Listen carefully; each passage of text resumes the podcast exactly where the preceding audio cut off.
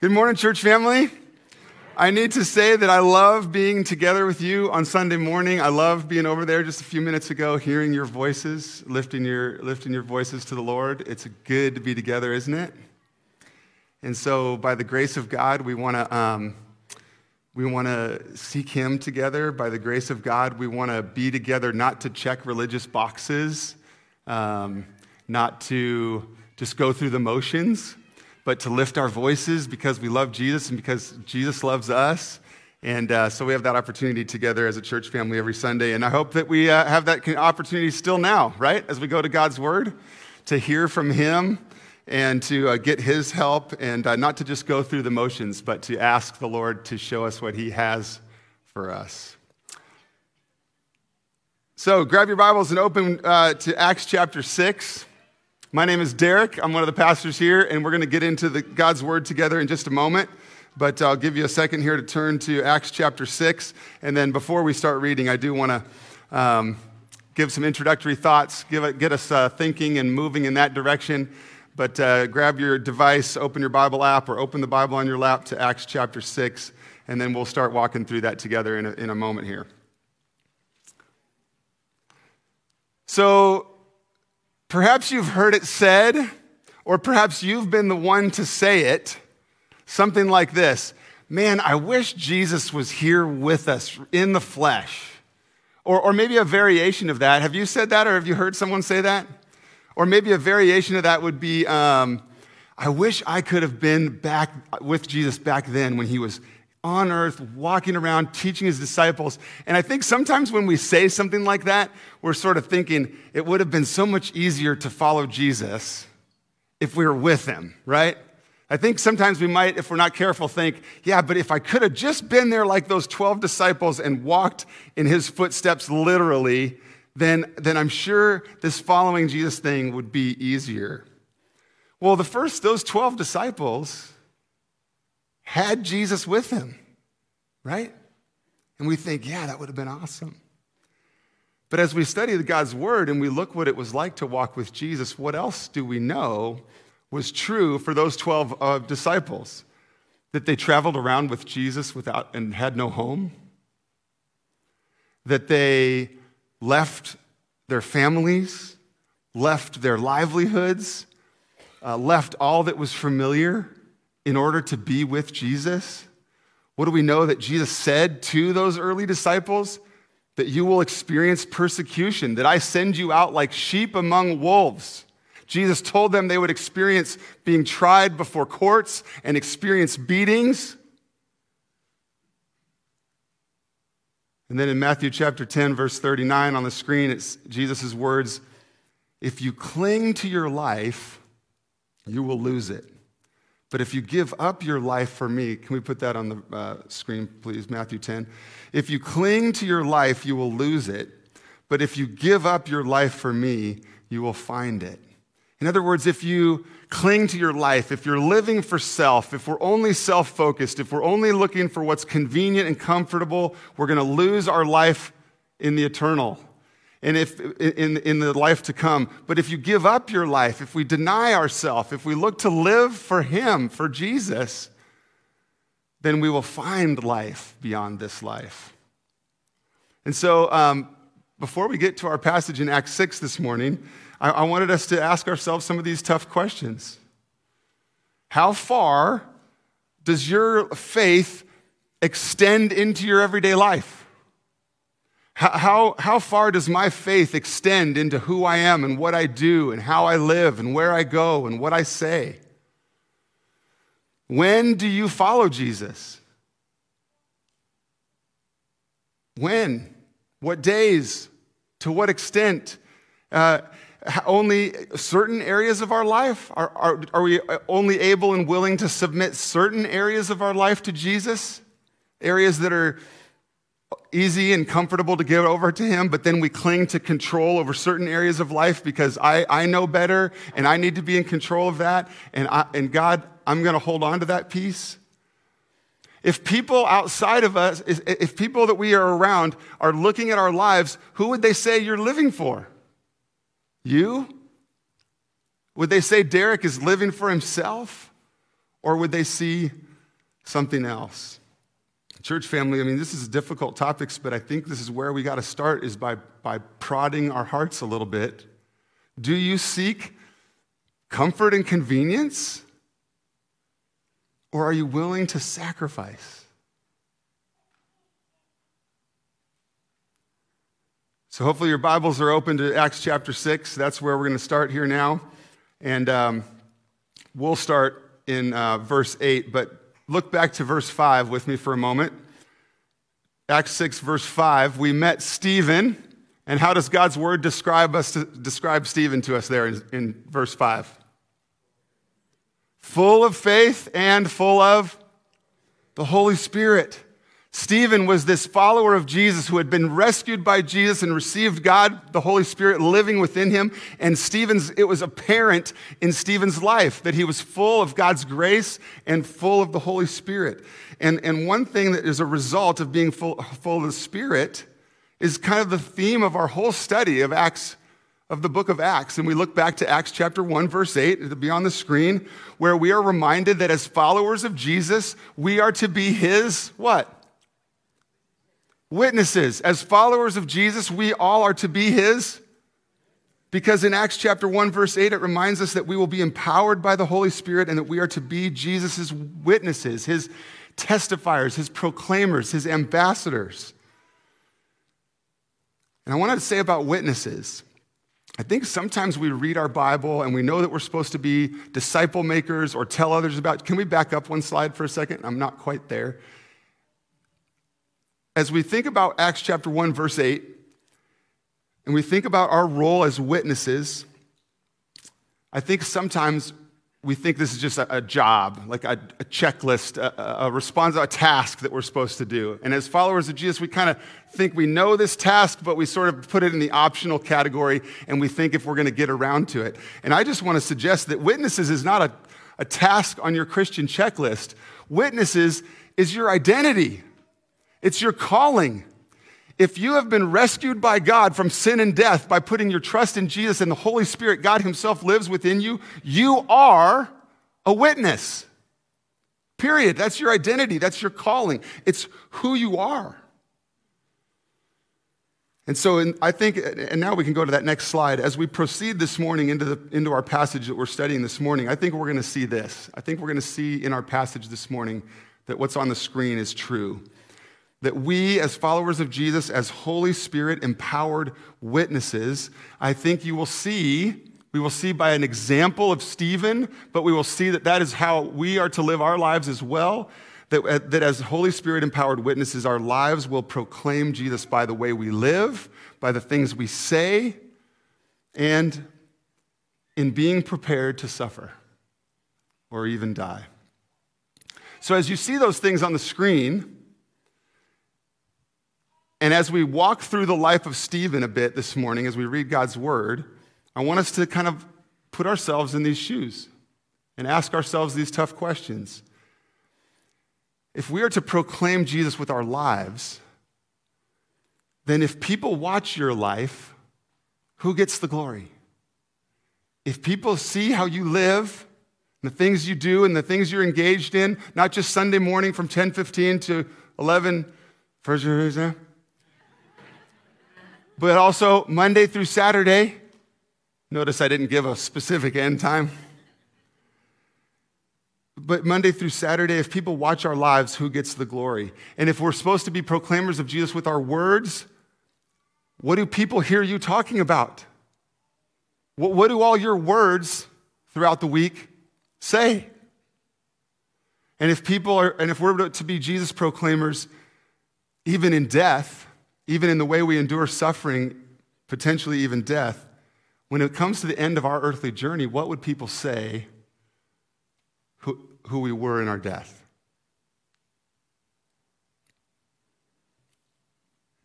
Just another light topic from God's Word, right?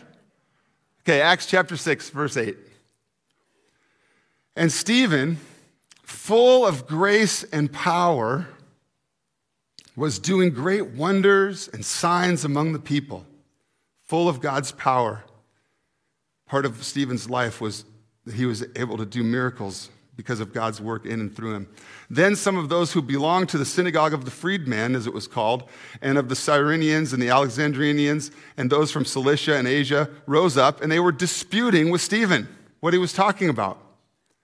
Verse 10 But they could not withstand the wisdom and the Holy Spirit with which he was speaking.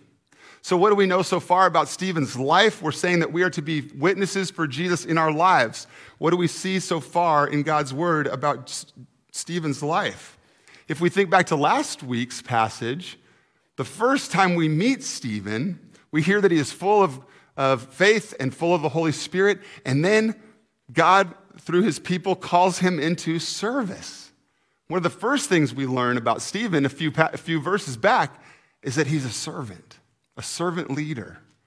And that that was one of the ways he was giving his life for Jesus was by being involved and caring for other people so that God might get the glory. And then in this passage that we just read, what else do we see is true about Stephen's life? That, that he is doing great wonders and signs. And then he's teaching as well because he's explaining things about Jesus. He's pointing people to what God has done through Jesus. And, and then it, so much so that he's teaching that, that it creates a dispute and, and these, some people want to disagree, and yet they could not withstand Stephen's wisdom because of the spirit with which he was speaking. So God is working in and through this servant leader, Stephen. And that's where we see the realities that we're, that we're asking God to show us this morning. That the, as, a Holy, as the Holy Spirit empowers you, follower of Jesus, as a witness, you will proclaim, your, you will pro- proclaim Jesus with your life with the way you live, with the things that you do. So again, we ask ourselves if people are watching your life, who gets the glory? What does your life indicate you're all about? Verse 11. Then they secretly instigated men, this is his opponents that are, that are disputing with him, uh, these, these Jewish leaders that have not yet found life in Jesus when they secretly instigated men and, and stirred up the crowd, we have, by saying to them, We have heard him speak blasphemous words against Moses and God. And they stirred up the people and the elders and the scribes, and they came upon Stephen and they seized him and they brought him before the council. This sounds very familiar if you've been studying Acts with us. They, they keep, the, the apostles, the followers of Jesus, keep proclaiming Jesus, and they keep getting arrested and they keep getting questioned. And here Stephen's no different. He's seized in verse 12 and brought before the council, and they set up false witnesses who said, This man, Stephen, never ceases to speak words against this holy place, the temple, and he speaks words against God's law. For we have heard him say that this Jesus of Nazareth will destroy this place, the temple, and will change the customs that Moses delivered to us. And gazing at him, all who sat in the council, saw that Stephen's face was like the face of an angel. It reminds us of elsewhere in Scripture, maybe this visible manifestation of the holiness of God. We've, we've seen in Scripture Moses' face glowing because of being in, in the presence of God. And here, the, as they accuse him falsely, the council sees Stephen has the face of an angel. So, what have we just got in those verses? In verse, in verse 11, we get these charges against Stephen. Here's what they, the council seizes him, drags him before the council, and accuses him of things. And what they accuse him of is that, that Stephen is speaking against Moses, this, this, this important leader of God's people in history. They, they, accuse Stephen of speaking against Moses, speaking against the laws of, that, that God brought uh, through Moses that Stephen is speaking against God, blaspheming God because he is against the temple. They're accusing Stephen of being against this holy place where, where God is present and where his people gather. And as we get into chapter 7 in a moment, we will see Stephen's response. But before we get there, look at what we just read in those last few verses of chapter 6. Luke, the author of Acts, makes sure to tell us that these are false charges. This is not true of Stephen's heart. This is not what Stephen has been speaking. He has not been speaking against Moses. He has not been speaking against God's law. He is not blaspheming God. Luke makes sure that we know that these are false charges and that those are not the things that Stephen is communicating. And so then when Stephen gets a chance to open his mouth and give his answer, you'll see him explain those things. They accuse him of, of being against Moses, against God's law, against God himself and the temple. And Stephen will have something to say about that. So, Acts chapter 7, verse 1 the high priest, the leader of the religious people, the religious Jews, said, Are these things so? And he begins the questioning of Stephen. Are these things true? Are these accusations that are brought against you true? And Stephen said, and so I just want to say, we're about to start with Stephen's speech. And so I want to say this that, you know, we said that we are, our lives are to proclaim Jesus by our, our lives, our, our actions, the way we do things. And yes, absolutely, our lives should point to Jesus. Stephen's good deeds and speaking and teaching and serving, they gave glory to Jesus. That was an important part of Stephen's life, yes? And that's an important life of you as a follower of Jesus is to serve, and, and our life should proclaim Jesus. But, friends, church family, there comes a time to use words. We sometimes talk ourselves into only sharing Jesus through our actions. We sometimes talk ourselves into, I'm not going to use words because it's more comfortable to, to point to Jesus by the way I am and the way I act. And so just catch this that it's important to, that our lives point to Jesus. But there comes a time when, as you follow Jesus and as the Spirit of God dwells within you and is helping you interact with people, there, there will come a time to use words. And it may not be a speech like we're about to hear from Stephen, but there comes a time to use words. The gospel, the gospel good news of what Jesus has done for us, the gospel by definition is a proclamation. By definition, the gospel good news that Jesus lived and died and rose again and made it possible for you and I to have life with God, by definition, the gospel is proclamation. It's, it's good news to be shared. And so, yes, our lives demonstrate our life in Jesus, but there comes a time to use words because as the Holy Spirit empowers you and I as witnesses, we will proclaim Jesus with our lives and with our words. So, Stephen is facing these accusations that he's against Moses, he's against the law, he's against the temple. And Stephen's about to launch into this speech with recounting the history of God's people. And at first, it might seem kind of long, and at first, you're not maybe sure where he's going. But let me just help you before we read and hear Stephen's speech, let, us just think about where he's going with this, because I'm going to read Stephen's speech uninterrupted, because the Word of God is powerful, because the Word of God is living and active, and it might seem long, and we might not be sure what it's about all the time, but I'm going to read in a minute here, I'm going to read Stephen's speech uninterrupted so that we can hear the way God worked through Stephen to use words. But as you listen to his speech, though, here's some things to listen for. He's coming to speak to these to God's people, to these Jewish people who have been waiting for the promised rescuer, who have known for their whole history that God would send a rescuer, the Messiah. And yet, some, these follow, early followers of Jesus, have recognized that Jesus came that he is the Messiah, that he's here, that he's lived and died and rose again, and that he reigns at the right hand of God. That's what these early Christians believe. But Stephen's speaking to a group of Jewish people who have not yet recognized Jesus as the Messiah. And so Stephen's going to point out to them that they have a long history of rejecting God's leaders.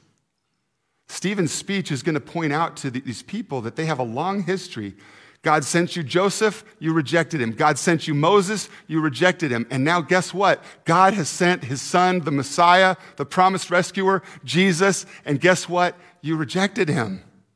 That's part of what we're going to hear in Stephen's speech. You're also going to hear these kind of things. You're going to hear perhaps the, the, the, perhaps the Jewish people think, oh, you know, we're special because of the promised land. The land is where God works. We might hear Stephen's argument against that. You're going to hear that, uh, the Jewish people might say um, that they're putting a lot of stock in the law. We need to follow God's law. God's law is how we find life. And we're going to hear Stephen saying, no, following God's law is not how you are saved. But God's law points us to the Savior. And we might also know that the Jewish people were saying, hey, we're special because we've got the temple. We've got this building where God dwells. And that's what makes us special, and that's where God reveals himself. And we're going going to hear Stephen explaining that God is not limited to a building. All right, so Stephen's speech is going to take me about five or six minutes, and I'm going to read it uninterrupted. And you can follow along in your Bible if you want, or you might find it easy just to, to, to, to watch and listen. But here, uh, having been seized, having been questioned for his faith in Jesus, Stephen is in front of this council. He's lived a life that points to Jesus, but now his words, now he opens his mouth and has a chance for his words to point to Jesus. Brothers and fathers, hear me. The God of glory appeared to our father Abraham when he was in Mesopotamia before he lived in Haran and said to him, Go out from your land and from your kindred and go into the land that I will show you. So then Abraham went out from the land of the Chaldeans and lived in Haran. And after his father died, God removed him from there into this land in which you are now living. Yet he gave Abraham no inheritance in it, not even a foot's length, but he promised to give it to him as a possession and to his offspring after him, though Abraham had no child. And God spoke to this effect that his offspring would be sojourners in the land belonging to others, who would enslave them and afflict them 400 years. But I will judge the nation that they serve, said God. And after they shall come, and after that they shall come out and worship me in this place. And he gave him the covenant of circumcision. And so Abraham became the father of Isaac and circumcised him on the eighth day. And Isaac became the father of Jacob, and Jacob of the 12 patriarchs. And the patriarchs, jealous of Joseph, sold him, their brother, into Egypt. But God was with Joseph and rescued him out of all his afflictions and gave him favor and wisdom before Pharaoh, king of Egypt, who made Joseph ruler over Egypt and over all his household. Now there came a famine throughout all Egypt and Canaan, and great affliction. And our fathers could find no food. But when Jacob heard that there was grain in Egypt, he sent our fathers on their first visit.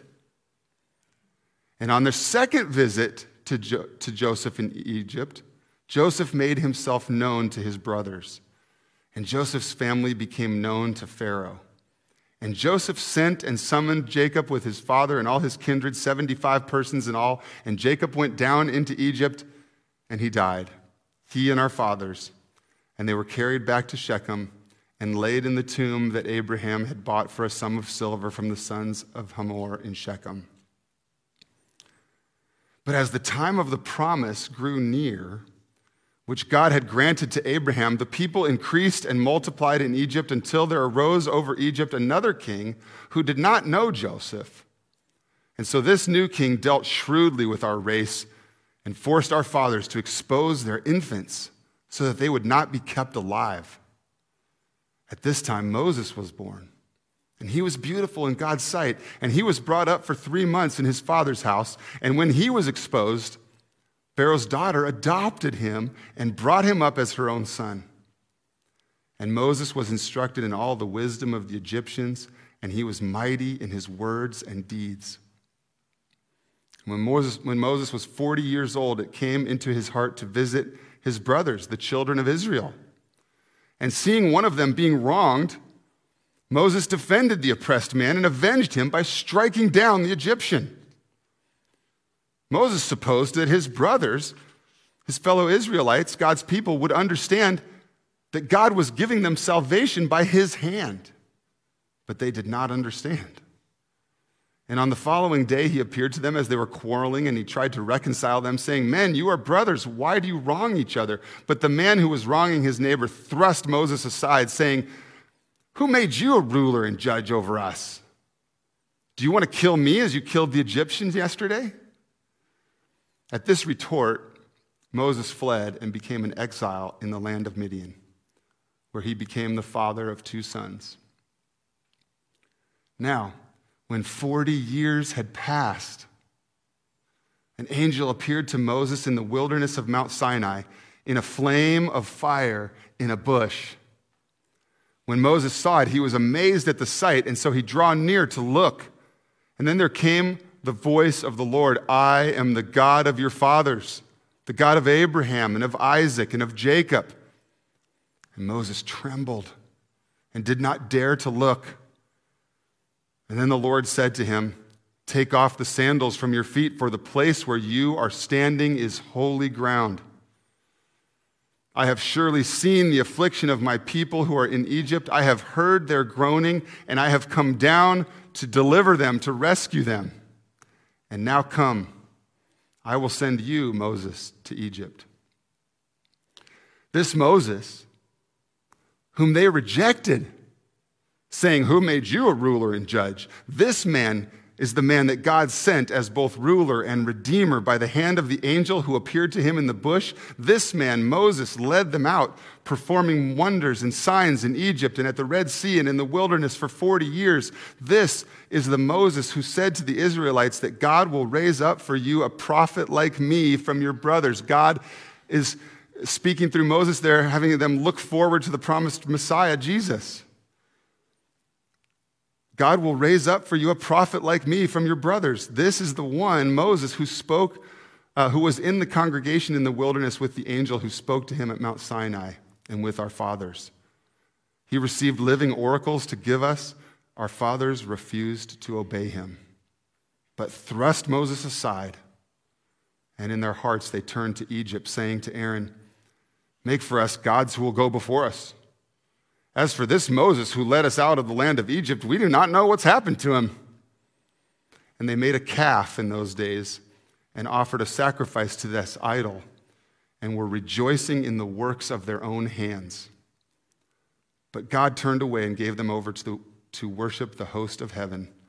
As it is written in the book of the prophets Did you bring to me slain beasts and sacrifices?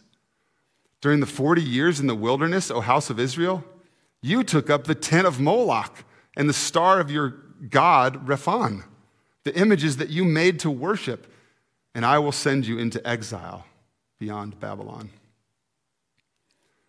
Our fathers, here's Stephen continuing to speak about the history of Israel, about their forefathers. Our fathers had the tent of witness.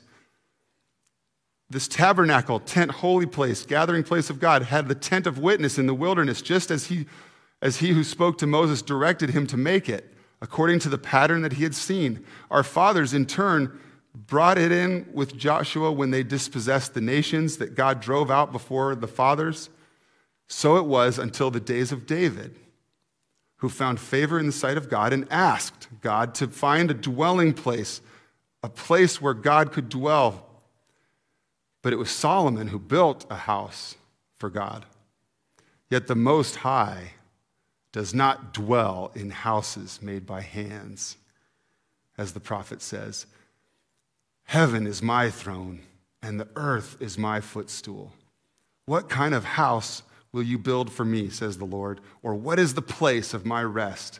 Did not my hand make all these things?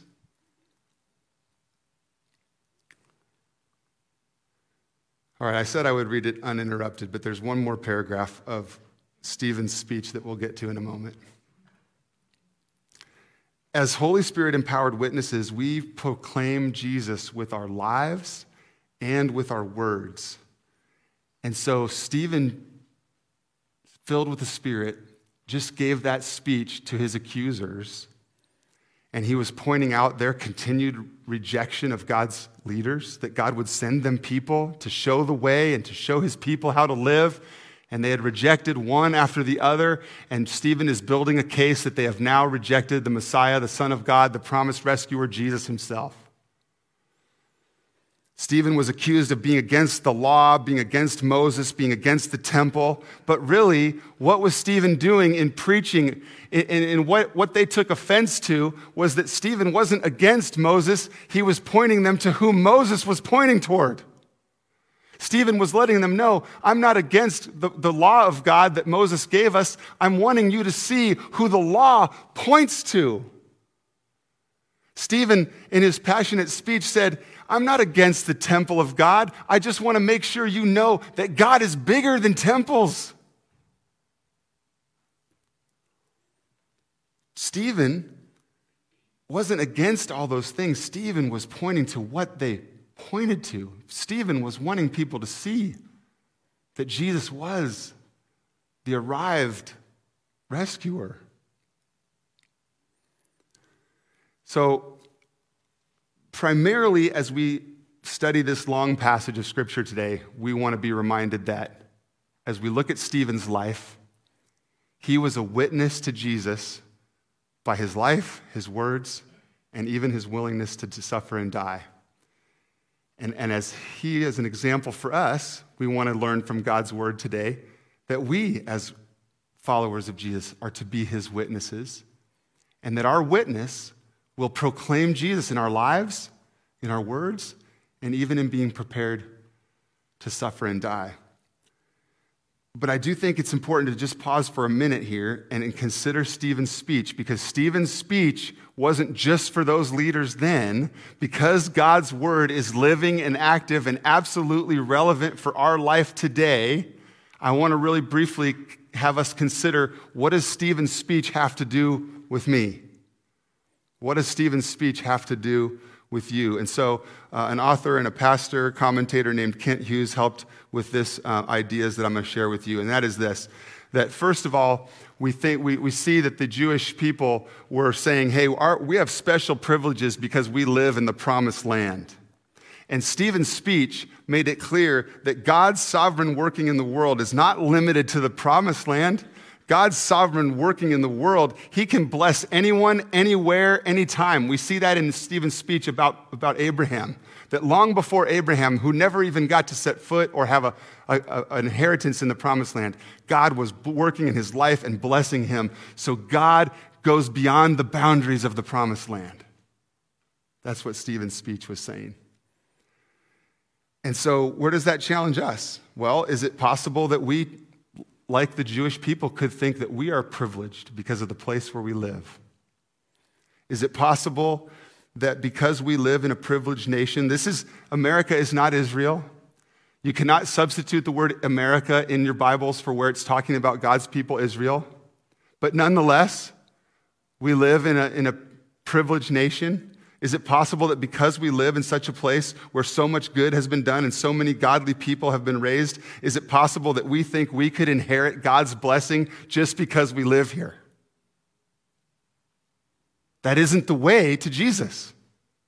Salvation doesn't come by living in a place because God is sovereign over all things. He can bless anyone, anywhere, anytime.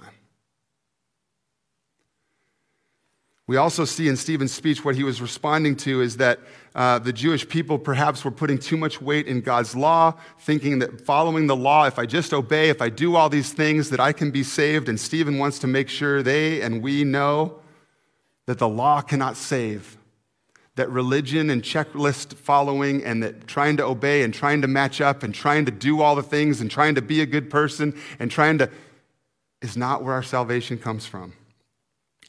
The law points us, the law, God's laws make us aware of how needy we are.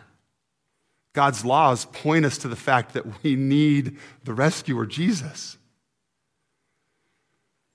And so, like the Jewish people, sometimes we too might still try to make God's laws serve us.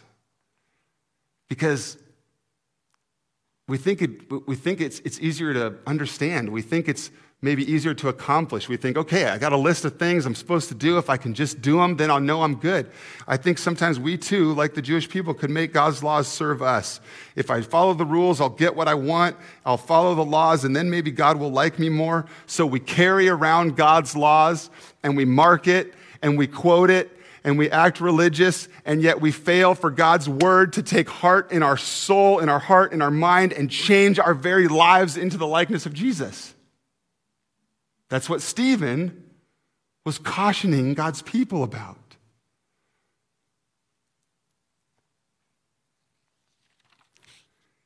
And, and the Jewish people perhaps had the, that, that Stephen was speaking to, his accusers perhaps had the impression that they were special because we have the temple. We are special because God gave us this building that we could come to. We are special. We are God's people because of this holy place, the temple. And so they thought Stephen was against the temple, but Stephen wasn't against the temple. He just wanted people to know that God has no boundaries, that God is not limited to a building, that you cannot contain God in things that humans made, right? That's what we heard in Stephen's speech. And so, where does that apply to us? Well, even though we might know better, church family, faith church family, even though intellectually we might know better, might we accidentally sometimes still trick ourselves into thinking that just because we gather in a building that we might receive God's blessing? But God's salvation doesn't come to you from gathering in a building. God's presence is not limited to Faith Church on Sunday mornings at 10 a.m. God is so much bigger than that. He can bless, anyone, anywhere, at any time. He is not limited to this building. So, Stephen wanted people not to look to human leaders, the law, a building for salvation. Stephen wanted people to look beyond those things to salvation that only comes through the Son of God, the rescuer Jesus. Could we, could you and I, church family, could we be like Stephen's accusers and have all these things, live in a privileged land, have God's laws in our hand, have a building in which to gather? Could we have all these things and yet, like Stephen's accusers, miss Jesus? Miss the rescuer? Do all the things, but miss God's free gift of salvation that He offers to you and I when we put our faith in Jesus Christ alone. When we realize I can't save myself, it's not what I do, it's all about what Jesus has done. His sinless life that we cannot live, his substitutionary death on the cross, dying the death that we deserve, taking the penalty for our sin, and his victorious resurrection from the dead to new life, where he reigns on high at the right hand of God, ruling over all things and making it possible for you and I to be forgiven of our sin, be connected back when adopted into God's family, and given life life, real life. Life now, abundant and full and meaningful on this side of eternity, and yes, on the other side of our earthly life. Life eternal in the presence of God. That's what Stephen wanted them to know. And so here's the last paragraph that Stephen had a chance to get out of his mouth. Verse 51. You stiff necked people, uncircumcised in heart and ears, you always resist the Holy Spirit. As your fathers did, so do you. Which, can you imagine why anybody's going to get mad at Stephen? He's telling some rough, serious truth, though, right here. As your fathers did, so do you. Which of the prophets did your fathers not persecute? Everyone God sent to you, you persecuted and rejected. And they killed those who announced beforehand the coming of the righteous one. Righteous one referring to Jesus, whom you have now betrayed and murdered. You who received the law as delivered by angels and you did not keep it. So Stephen is saying to these people that in murdering Jesus, they are continuing this pattern of opposing God's purposes and rejecting God's messengers. They've just continued to do the same thing that their forefathers had done. Stephen's speech, it would seem to me, as we're reading through the Bible here in this section, it would seem to me that Stephen's speech gets cut off because I'm not sure that was where he was going to end it. But so now I'm just speaking from my own opinion. But the way his speech ends here, I think he got cut off. I, I think he's calling God's people to repent. I think he's letting them know they've rejected the promised rescuer, they've, they've betrayed and murdered. Jesus, the Son of God. And then I think he would have gone on to proclaiming the gospel good news that life is found in Jesus. So, so where do, so I said earlier, our lives need to point to Jesus. I said earlier, our words need to point to Jesus. There comes a time in our life where we not just are, are living out our love our God's love to other people, but where we need to use words. And so, church family, we're going to take a moment here just to ask ourselves do you know? Do you know and understand the gospel? Do you know and have the words to articulate the good news of what Jesus has done to take broken, sinful, wretched, deserving of hell people and transfer them out of death and into life, out of darkness and into the light? Do you know the gospel? Do you understand the gospel for your own heart and for your own salvation? But also, do you know and understand the gospel so that you can articulate it to those around you who desperately need to find life in Jesus? The gospel is the spectacular news that God rescues sinners like you and I through the life, death, and resurrection of Jesus. That Jesus lived the life we cannot live. He died the death we deserve. He was raised again to new life. That is the gospel good news, is that because of Jesus, we too can find life. The gospel is the spectacular news that God, who the creator of all things, created you and created you in his image to be like God and God created you to be in his image, and God created you to be in relationship with God. He created human beings to enjoy fellowship with God. But the gospel good news also tells us some bad news before the good news comes. The gospel also tells us that humans, in our broken and sinful rebellion against God, in choosing ourselves, in choosing to go our own way, in choosing to disobey, have broken that relationship that God intended broken the relationship we have with God and, and, and are deserving of God's wrath against sin. But the gospel is spectacular good news because God didn't leave us there. He sent his son, the answer, the solution, the rescuer who lived and died and rose again and paid the penalty that we deserve so that we could be made right and we could be in relationship with God. And so our relationship could be back together. And the gospel is spectacular good news that I want to remind you, church family, it's not just enough to know the good news.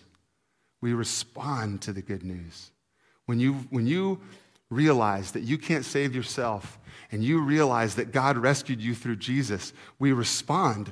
We receive God's free gift of salvation by putting our trust in Jesus by realizing we can't do it on our own. And we look to God and we say, Thank you for sending Jesus. Thank you for saving me.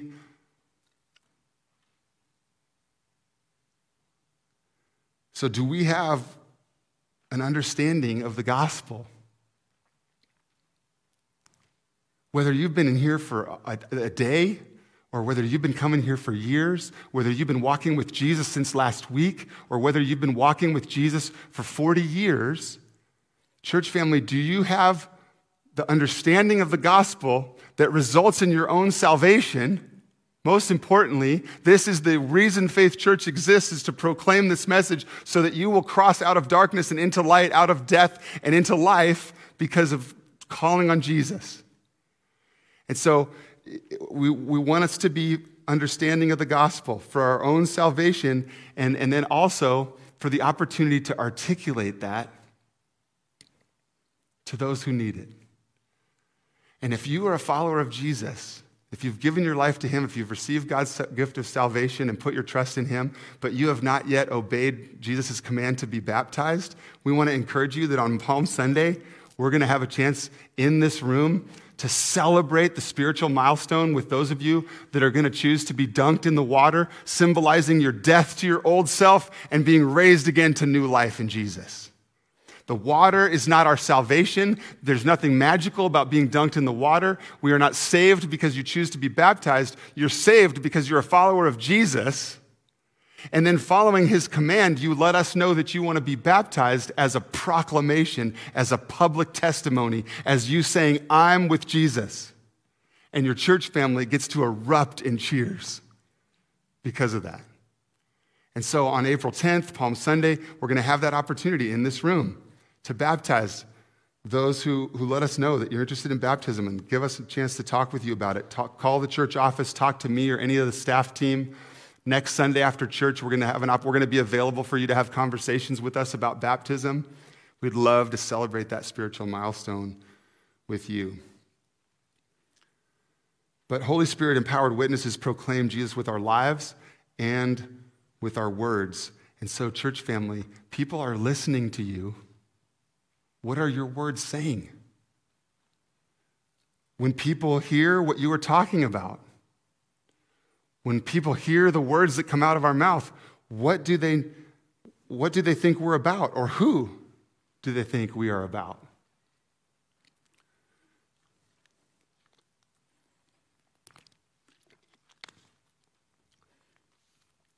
If, um, if, if having the language to articulate the gospel would be an area that you would like to grow in, I'll, there's a lot of ways to do this. One simple little resource that you might be interested in is a little black booklet that's in the chair, chair back in front of you.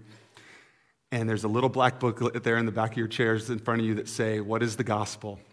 And that would be a great just starting point to make sure that you are learning and growing in your understanding of the gospel for your own heart and your own salvation. But also, if you're a follower of Jesus and you've already been walking with him, you've been saved for a while, this, that booklet might help you with the language of articulating the gospel so that in your everyday conversations with the people that put, God puts in your life, you could share the good news of what Jesus has done for us through his life, death, and resurrection. So I would love you to grab one of those. Feel free to keep it. Feel free to take it home. I would love you to read it, but I don't want you to read it right now. Grab it, put it in your pocket.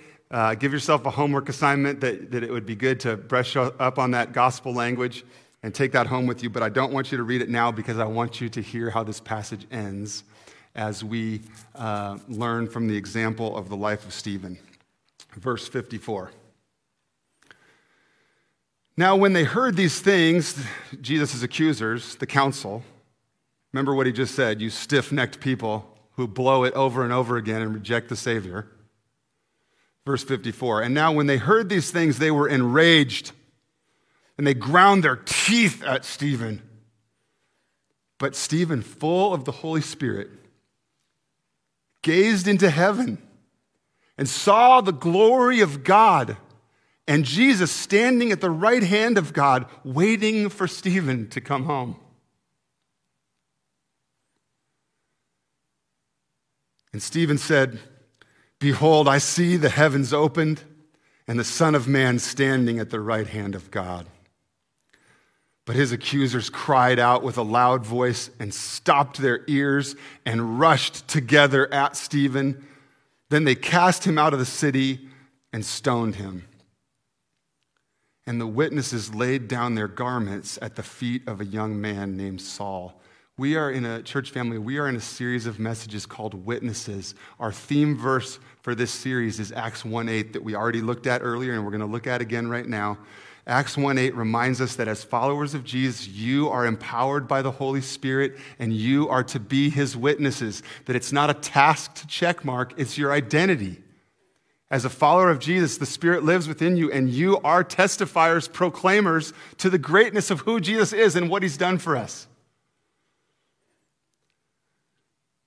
And so far, as we've studied the book of Acts, here's what being a witness has resulted in. As we've studied the first few chapters of the book of Acts, being a witness for Jesus has resulted in being arrested and released, being arrested and released, being arrested and beaten. And last week, the apostles who had been arrested and beaten and released rejoiced, counted, amazed, and rejoicing that they had been found worthy of suffering for Jesus. And so we've seen in, in the book of Acts God's protecting, guiding hand. God is with his people. He cares for his people. He works in his people. He works through them. He orchestrates circumstances. He can open up prison doors if he wants. He can have officials release people if, they, if he wants. So we've seen God's care for his people in that way that he's with us, that he loves us, that he cares for us, that he works in us. But when we look at that verse on the screen and we are reminded of our identity as witnesses, let me now point out that in the original language that the New Testament was written in, in the Greek, here's the word on the screen, martis, that is translated into the word witness. The Greek word martis is what's translated into your identity to be a witness, to have your life and your words point to Jesus. To be that kind of witness is to be a martis, the same root from which we get the word martyr. This word became known in the early days of the church as witnesses who proclaimed Jesus right up to willingness to die.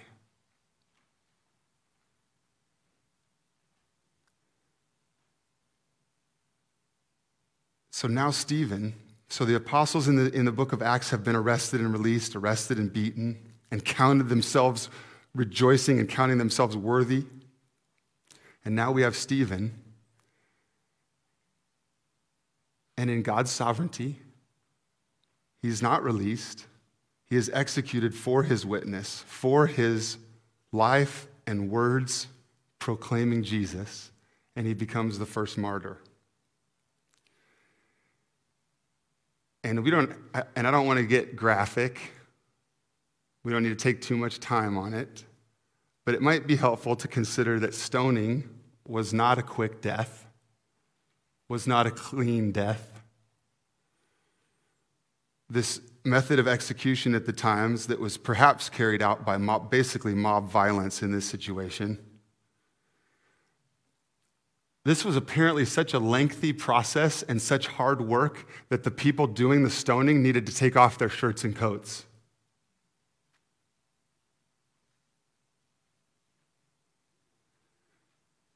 Brutal.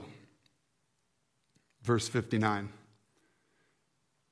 And as they were stoning Stephen, Stephen called out, Lord Jesus, receive my spirit in the midst of being stoned, we see Stephen cry out with two prayers. The first is knowing that he will be with Jesus. Verse 60, and following to his knees, Stephen cried out with a loud voice, Lord, do not hold this sin against them. Stephen, in the midst of being stoned to death, prayed two prayers. The first, entrusting himself to God because he knew that in Jesus he was just fine and safe and would be with the risen Lord Jesus. And his second prayer was to forgive his accusers and those that were beating him to death. And when he had said this, he fell asleep, which is the Bible's odd way of saying he died. So when your earthly life is over, when my earthly life is over, and people perhaps gather at a memorial service, what do people say about your life? About your words and about who you were in death. Like Stephen, Stephen was a Holy Spirit empowered witness for Jesus. And that was seen in his life, in his words, and in his preparedness to die for Jesus. And so, like Stephen, you and I, as followers of Jesus, proclaim Jesus with our lives, our words, and our willingness and readiness to suffer and die because it's not all about us, it's all about Jesus. Father in heaven, thank you for saving us. Thank you for this vision of Stephen seeing Jesus at the right hand. Thank you, Father, that even in the midst of our difficulties, even in the middle of our sinful rebellion against you, even in the ways that we choose to go our own way and do our own thing and not live for you, God, thank you for the true reality that Jesus is alive and well at the right hand of God, ruling and reigning and interceding on our behalf. Thank you, God, for the hope that we have because Jesus is at work in our lives and is ready to bring us home when our earthly journey ends.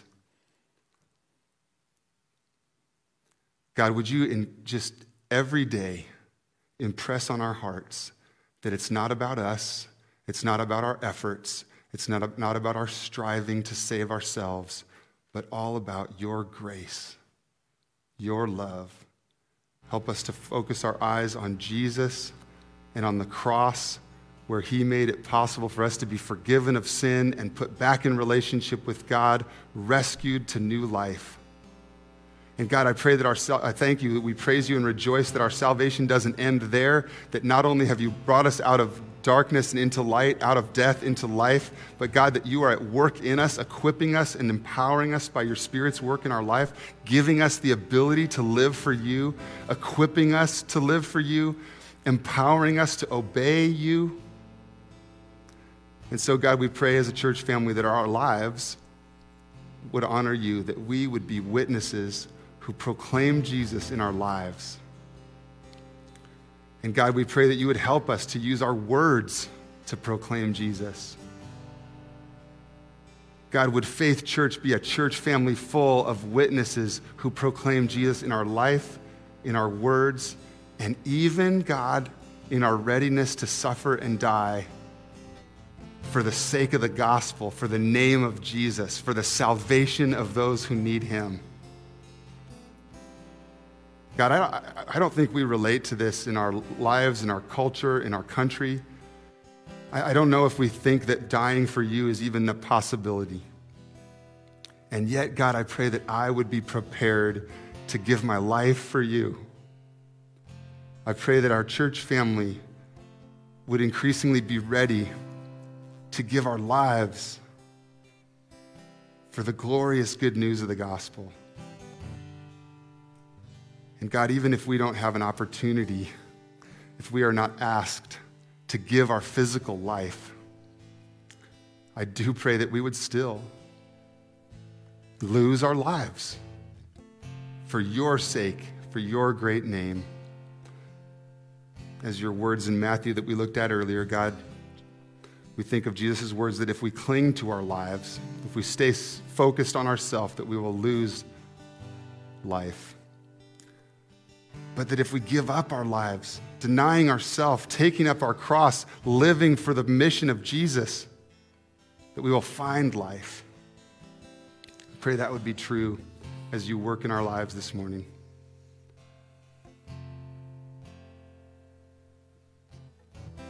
So, having absorbed that and having considered the, the weightiness of, of Stephen's life and death, God, may we now have a few moments to sing and to lift our voices and to be reminded of the good news of the gospel that you are with us, that you don't leave us in our sin, that through Jesus we can have life, and that you, living within us, are living through us in all that we do. In Jesus' name, amen.